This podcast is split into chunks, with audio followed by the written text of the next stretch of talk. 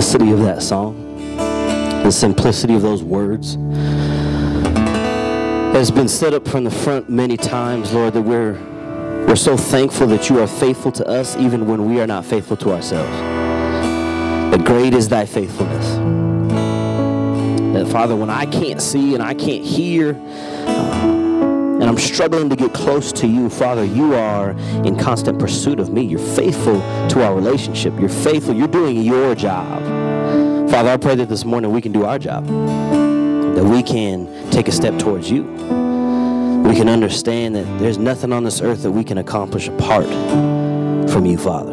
And so to even think that, to even step into that, Lord, is, is a step away from you. And we just don't want that this morning, Lord. Father, we pray for your, your presence to be here. Pray that you are in this room, Lord. And like we always say, we don't want to move forward until you're here. We don't. But anything that is of the flesh, any anxiety, any fear, any doubt, anything that is not from you, Father, we get it out in Jesus' name. We push it right out the door. It may have walked in, but we say, hey, guess what? This place is not for you. This place is for children of God this morning. So, Father, we release ourselves to you today. We release our control to you today. And just say, Have your way, because we thank you for being faithful. Let your spirit be here. In Jesus' name, everybody said, Amen. You guys can be seated this morning. Thank you so much for being here. Thank you so much for joining us today. Uh, wasn't that great? Seeing a little little, little baby up here. you know, uh, his middle name is Charles, right? Yeah, see, I call him Sir Charles. That's just that's just what it's gonna be. Uh, I'm not really the uncle, but I can kind of be uncle by proxy, maybe. I don't know. We'll see. We'll see. But thank you for being here. Thank you for uh, getting up and talking to each other. And, and um, that's just really what EASIS is about. We're about family. We're about getting to know one another. Um, church is never supposed to be just come, sing a song, listen to announcements, sing some more songs, listen to preaching, and then go home. Like nowhere in the Word does it say that's supposed to happen. All right? But what it does say in the Word is it talks a lot from beginning to end about relationships. Amen? So that's what we're about here. We're about family, but we're also about healing. I've been saying that a lot, been beating that into the ground for a good reason. Because the Lord has taken us back to the heart of who He created Eosis, which is the fourth derivative of the, of the word healing in the Greek, taking us back to that. So I just want, before we jump into this message, for you, un, for you to understand that you being here this morning is not a coincidence. Uh, the Lord brought you here. But as you walk in, my goal, not my goal, I guess the Spirit's goal, Christ's goal, God's purpose for this church is that you walk out different. You walk out healed from something. You walk out on top of a situation that may have been on top of you. Does that make sense? So open up your heart this morning. Let this scripture cut, honestly. Let it cut through the flesh. Let it get to your heart. But don't be here because of the personality up front don't be here because of, you know, Beck's many messages in between, you know, songs and stuff like that. It's good stuff. Don't be here because of worship. Be here because because God's here. Because the Spirit's here and because the word is being preached. Amen? So we're about to jump into it as a family. All right? Welcome. Welcome. We're moving through this chapter 8 and very seldom do I ever just stop on one verse. But today is that day. All right? Today is simply Romans 8:28. Now Romans 8:28, ladies and gentlemen, is one of the most I would assume famous scriptures in the Word, most quoted, um, aside from you know John 3:16, some of the the notable ones, you know. Romans 8:28 just because it rolls off the tongue pretty well, kind of comes up a lot when things aren't working out for you. Right? Beating your head up against a wall someone brings up Romans 8:28 and says, "Hey, everything works out for the good of those who love him and are called according to his purpose." It's a good scripture. As I've been able to dive into this scripture and pick it apart, um, it has been my, my perspective on it has completely changed. Or I should say this, it's been added to more so. Because what's being said in the scripture at face value, yes, amen. That is that is all true right there. But as you break it down, and today I'm not like you guys know I'm not a teacher. I'm not.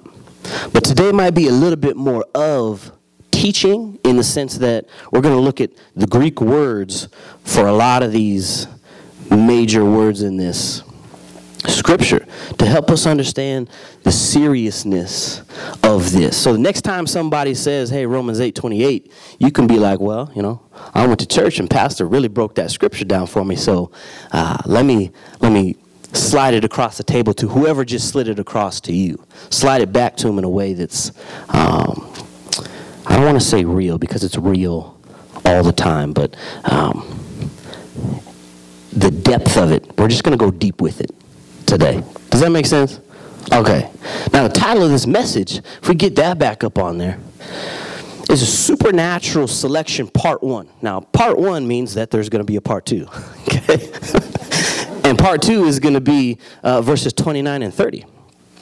So, let me read those three scriptures and then explain a little bit more why it's going to be part one and part two.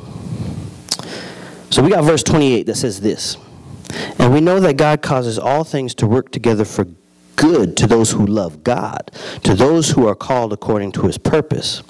For those whom he foreknew, he also predestined to become conformed to the image of his Son, so that he would be the firstborn among many brethren. And these whom he predestined, he also called. And these whom he called, he also justified. And these whom he justified, he also glorified. Now, those last two verses, 29 and 30, because that word predestination is in there, I'm going to take a whole Sunday and just talk about that one. You guys hear me talk about it here and there. I give it maybe 30 seconds or so. I'm going to do the same thing today. I hope that next week when you guys everyone in here, I should see your face in here again next week. When I see you again next week, you'll be able to get part 2 of this one. You're going to want to hear part 1, you're going to want to hear part 2. Predestination is a doctrine that is, in essence, stealing from the church. I'm going to be very bold in saying that. It's simply just something that's been taken out of context. All right? So, for me to simply say it correctly, you are predestined to look just like Christ. Predestination and free will have to be able to coexist because those are two things that the Lord set up for us. So, He didn't know that you were going to accept Christ, but He knows the outcome of every decision, but he does not know what decision you're going to make. Does that make sense? All right, so we'll dive more into that next Sunday. So if you have something to say to me about that and you can't wait the next seven days, just email a brother. My card's out there, all right? We can, like Beck said, go back and forth, but I'm not going to argue with you, okay? I'm just going to point you to the word. That's it. Amen? All right, so supernatural selection part on the human condition. Now, do we know, do we understand that the God that we serve is a conditional God?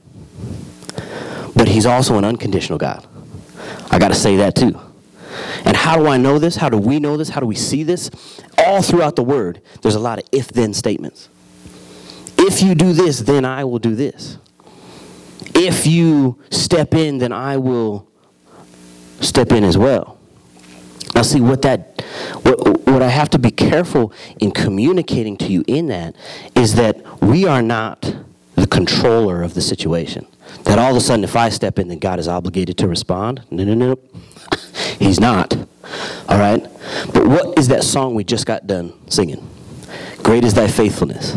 He is always there, waiting for you to take care of the human side of it. The message next, next week is going to be the God condition because he's going to take care of his side of it. But there's this supernatural selection going on. And I want to make sure that I explain the thought process behind supernatural selection. That it is not just, well, let me just say this. The God that we serve is what? Supernatural, right? Scriptures tell us that we don't war in the flesh we were in the spirit. So that would mean that if we were made in his likeness, that if we had come from a God who's supernatural, guess who else is supernatural? We are.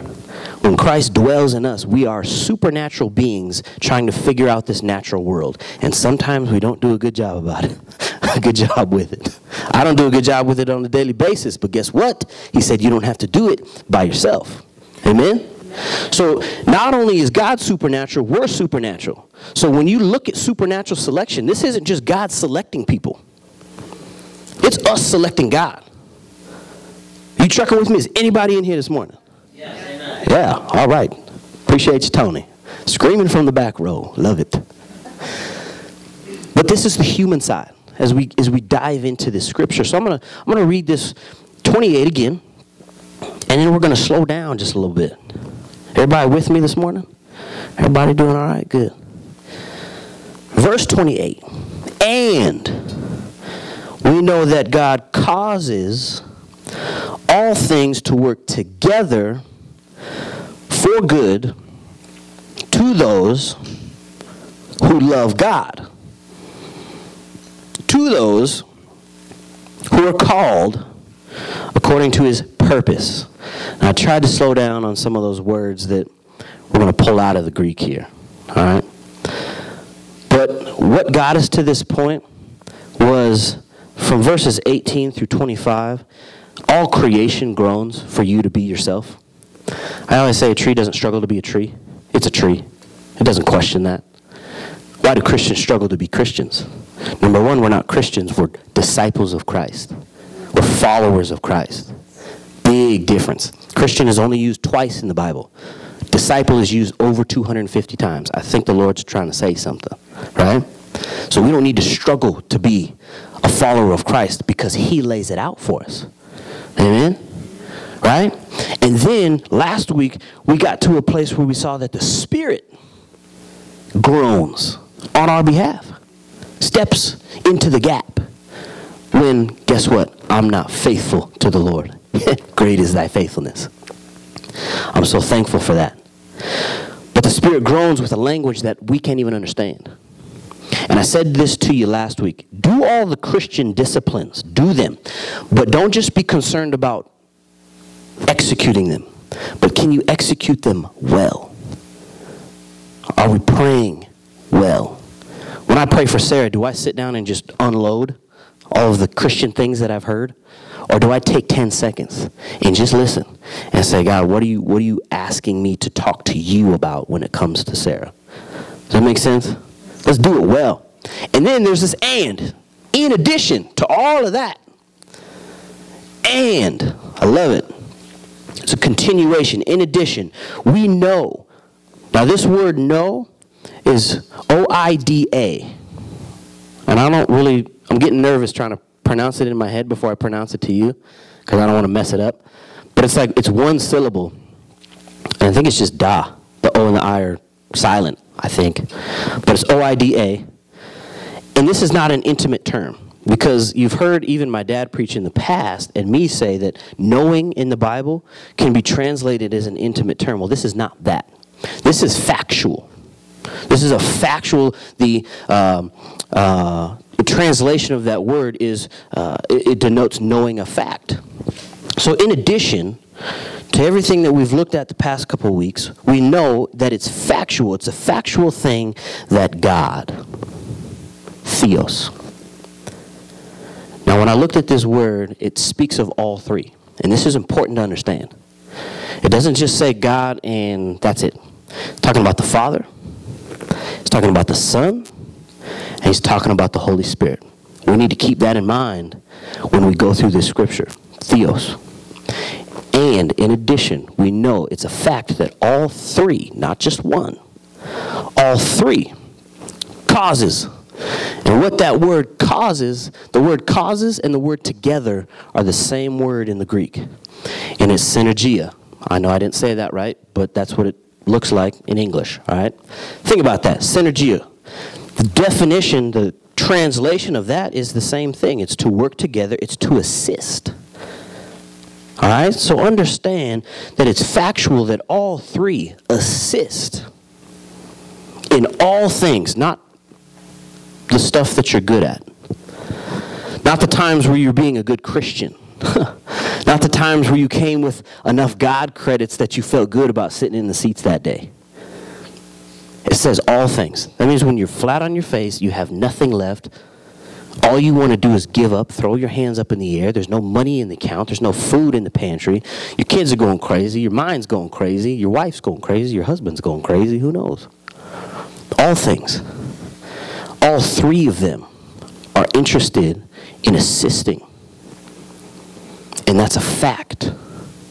And that's in addition to the fact that all creation groans. and the Spirit groans for us in a language we don't even understand. Are you guys with me this morning? Whew, come on now. And we know that God causes all things, here we go, to work together. That's the same word as causes, so there's some similarities there. Synergia causes, uh, uh, uh, assist for good. That's the conclusion. Hallelujah. Amen. Not, hey, God causes all things to work together. Nah, the thing that's second best. Plan B, you know? no. For the good. And the good is, God's good is better than our great. God's good is better than anything we can come up with. Yeah. I don't know. I'm just, I'm getting chills right now. I want to do some backflips, but I might tear my other Achilles. You know? We don't want that. We don't want that. For those of you who don't know, I tore my Achilles about eight months ago, and I'm trying not to do the other one. Again, we know that God causes all things to work together for good, the conclusion, to those. Now, here's, here's the selection. Here's where we see the, the supernatural selection. The Lord is telling us that He's conditional. He's unconditional in His conditions, though. Who is the to those? Who is those? Well, it's, it's those who, and then He gives us the answer to who those are. Right? Those who love God. Now, there's a bunch of different translations of this word. Nah, I shouldn't say that. There's a handful, okay? and they all mean something, all right? But you guys have heard of agape love, right? And that's just unconditional love, period. That's the goal, that's the highest one. The word for love in this sentence, in this scripture, in the Greek, is agapeo. So agape is A J A P E, if I'm correct. And here I am trying to spell up on on on stage. Excuse me. A G. Okay, my bad. Anyway, this one's spelled different. Okay. Agapeo, agapeo, and it has two connotations. All right. It has connotations to things, and then it has a connotation to, to a person. Right? Have you ever heard anybody say, Man, I love pizza? well, you don't agape pizza. All right? You're not unconditionally devoted to pizza. I might be, but that's just that's not it right i love my truck but i'm not unconditionally devoted to the thing my goodness it's an inanimate object it can't do anything for me but give me a little thrill when i hit that gas you know what i'm saying and pull the tree or the house off the foundation it's good stuff yeah I'm into it. wow. But the most important connotation is to a person. Now, now check this out. Not only is this an addition in factual that all three cause everything to work together for the conclusion that is good to a group of people, to those who are agapeo, to a person who do this. They welcome, they entertain, to be fond of and to love dearly. To entertain a person, to welcome a person, to be fond of, and to love dearly. So if I'm looking at God in this scripture, and it's theos, and theos is all three, what he's saying is that it'll work out for the good who entertain all three. It'll work out for the good who welcome all three. It'll work out for the good of those who uh, love dearly and are fond of all three. Do you hear me when I say that? You cannot have Scripture without the Spirit. And you can't have Spirit without the Scripture. You'll be hitting people in the head with the Bible all day long if you got the scripture without the Spirit. And you hear me say this? You'll have a piece of paper fall off the table and it'll hit the ground and you over spiritualize it because we got too much Spirit, right?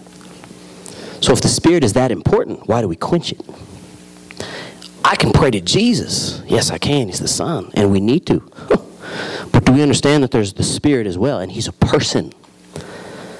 He's a person. The Father, the Son, and the Holy Spirit, all three. I want to be a part of that group. Are we the to those?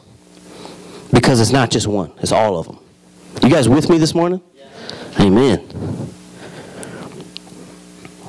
Now, this last part of this verse takes us actually back to something in Exodus um, that I'm going to get to here. But it's, it's almost like saying it, it gives more clarity to the to those, to the group, to the, the selection, the condition. The human condition, before I read this, the human condition for us is that we entertain Christ. But not only entertaining Christ, that we welcome the Holy Spirit. Not only that, but we're fond of and love dearly God the Father. That's the human condition. That's our side of the uh, equation. Because great is thy faithfulness, and he took care of his side. Amen? But the last part of this verse, man, this just blew me away. And I'll tell you what, Scripture explains Scripture. If you just take a chance to look at it, to study it, it'll blow you away. And it says again, to those who are called according to his purpose. Now, this word called in the Greek is kletos, and it has one specific definition it means to be invited. Do you know that I got an invitation to Beck's wedding? it's great. I could have declined. I mean, we would have had a falling out, but I'd be dead. Awesome. Awesome. Thank you, brethren. Or I would have died and gone to heaven, so it would have been good. Anyway, I could have I, I could decline that invitation, right? See, what I love about Christ is that even as we go through our discipleship verses, Luke 9 23, John 15 7 and 8, uh, Luke 14 26, John 13 34 and 35, and Matthew 28 19 and 20. Every single one of those talk about what it means to follow Christ. You know what he says in every single one of them? You don't have to do this. He's not a God who forces you to do anything. He's a God who invites you to do everything. So when he says kletos, and there's an invitation. Not only does all creation groan for you to be yourself, but the Spirit does the same thing in a language that we don't understand. And in addition to that, all three cause everything to work together for the good of those, that group who entertain all three, to those who are invited. But you're invited, okay, according to something. You know, I get invited to, I might get invited to some CSU alumni stuff, but that's because I played at the school. You know what I'm saying? They're not just going to invite some random person to CSU alumni who never played. That doesn't make sense. I was invited, invited according to a set of criteria. Does that make sense? I get invited to things in the city because I'm a pastor that are for pastoral things. So hopefully we understand that. To be invited, you're being invited according to his purpose. Whew. His purpose. Now, how often do we sit down and we pray and we got our face so far in the carpet that we can smell the pad underneath? And we're saying, God, what is your purpose for me? Anybody ever been there? Man, I was there this morning. All right? What is his purpose for you? Detailed individually to each one of you, I can't sit down and say, Look, Clay, here's what he said. Because I'm not God. I'm not. But God is a God of principle. Okay? Let's understand that. He is a God of principle. And what is this word right here saying to us? There's a lot going on in this one word. The Greek word for this is prothesis. And here's what it means it means to set before on display. And then there's another word that comes with this, and it's the showbread. This word prothesis is connected to the showbread. Purpose is connected with showbread. Does anybody know what the showbread is? Some of you probably yeah, Jerry back there knows what it is. Awesome. In Exodus 25, and if uh, I should have put this up on screen, but I'll give you some time to, to scroll over there. It's the second book of the Bible. It's Exodus 25.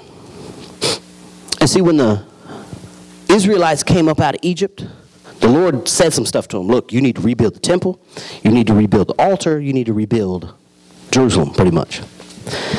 In that process, we get to see one of the things that he said to the people to set up, to, uh, uh, to rebuild, pretty much. And basically, what you read in this verse, in these verses, Exodus 25, um, verses 23 through 30, I'm going to do the best I can to get through it real quick, but verse 30 is where we're going here, okay? Uh, you shall make a table of a certain type of wood, two cubits long and one cubit wide, and one and a half cubits high. You shall overlay it with pure gold and make a gold border around it. You shall make it for uh, you shall make for it a rim of handbreadth around it, and it shall make sorry. And you shall make a gold border for the rim around it. You shall make four gold rings for it to put rings and put rings on the four corners which are on its four feet. The rings shall be close to the rim as holders for the poles to carry the table. You shall make the poles of this wood and overlay them with gold, so that with them the table may be carried. You shall make its dishes and its pans and its jars and its bowls with which to pour drink offerings, and you shall make them of pure gold. And then he says this he talks about the showbread. Here's this table that he's communicating to the people to make. Then he says this You shall set the bread. This is the showbread. Of the you shall set the bread of the presence, capital P, on the table before me at all times. Now, maybe I should explain to you what the showbread was before I read all that. Okay? But what the showbread is, is it's 12 loaves of bread that are baked every week that represent the 12 tribes. Okay? And what the priests do is they put this showbread on this table because the Lord said. And he's saying that this bread is supposed to be in front of me at all times. So we get from this word purpose, this Greek word prothesis, and this word showbread, and we go and study what this showbread means. It was a symbol of not only God being bread of life for us. Because what happened when the, the Israelites came up out of Egypt? They were only supposed to be in the desert for 40 days. How long were they there? 40 years. Because somebody wasn't paying attention. Right? But what did he do? How faithful was God to these people every single day with a cloud by day and every single night with a pillar of fire by night? Do we understand the significance of great is thy faithfulness? They weren't getting it, but he said, I'm going to take care of you anyway. As a result, what the Lord asked them to do was take these 12 loaves of bread and place them before him 24 7. And they would be in his presence 24 7, in conjunction with one statement that he is our bread. He is our life bread. He will provide for us no matter what. Does that make sense this morning? But the, the significance of this that goes back to Romans is that being in the presence. The showbread is supposed to be there 24 7. So, what is your purpose, Clay? Your purpose is to be in his presence 24 7. Your purpose as you read this scripture, and we know that God causes all things to work together for the good of those who love God, who those who are called invited. You're invited to be in his presence 24 7. Is anybody in the room today? Man, that just, the, the, I will never look at that verse ever again. That if, if I want things to work out for the good, man, I got to call on all three. Come on now. But I got to entertain all three.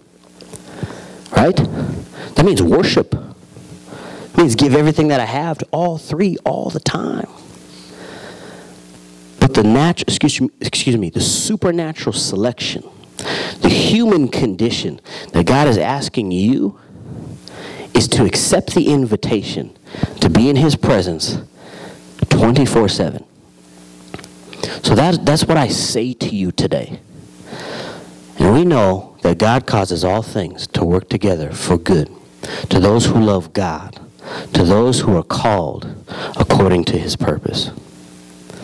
You're having a crappy day, someone throws this out to you. You know what? It's God's way of reminding you that, hey, come back to my presence. That's the purpose that I have for you. Come back to hanging out with me.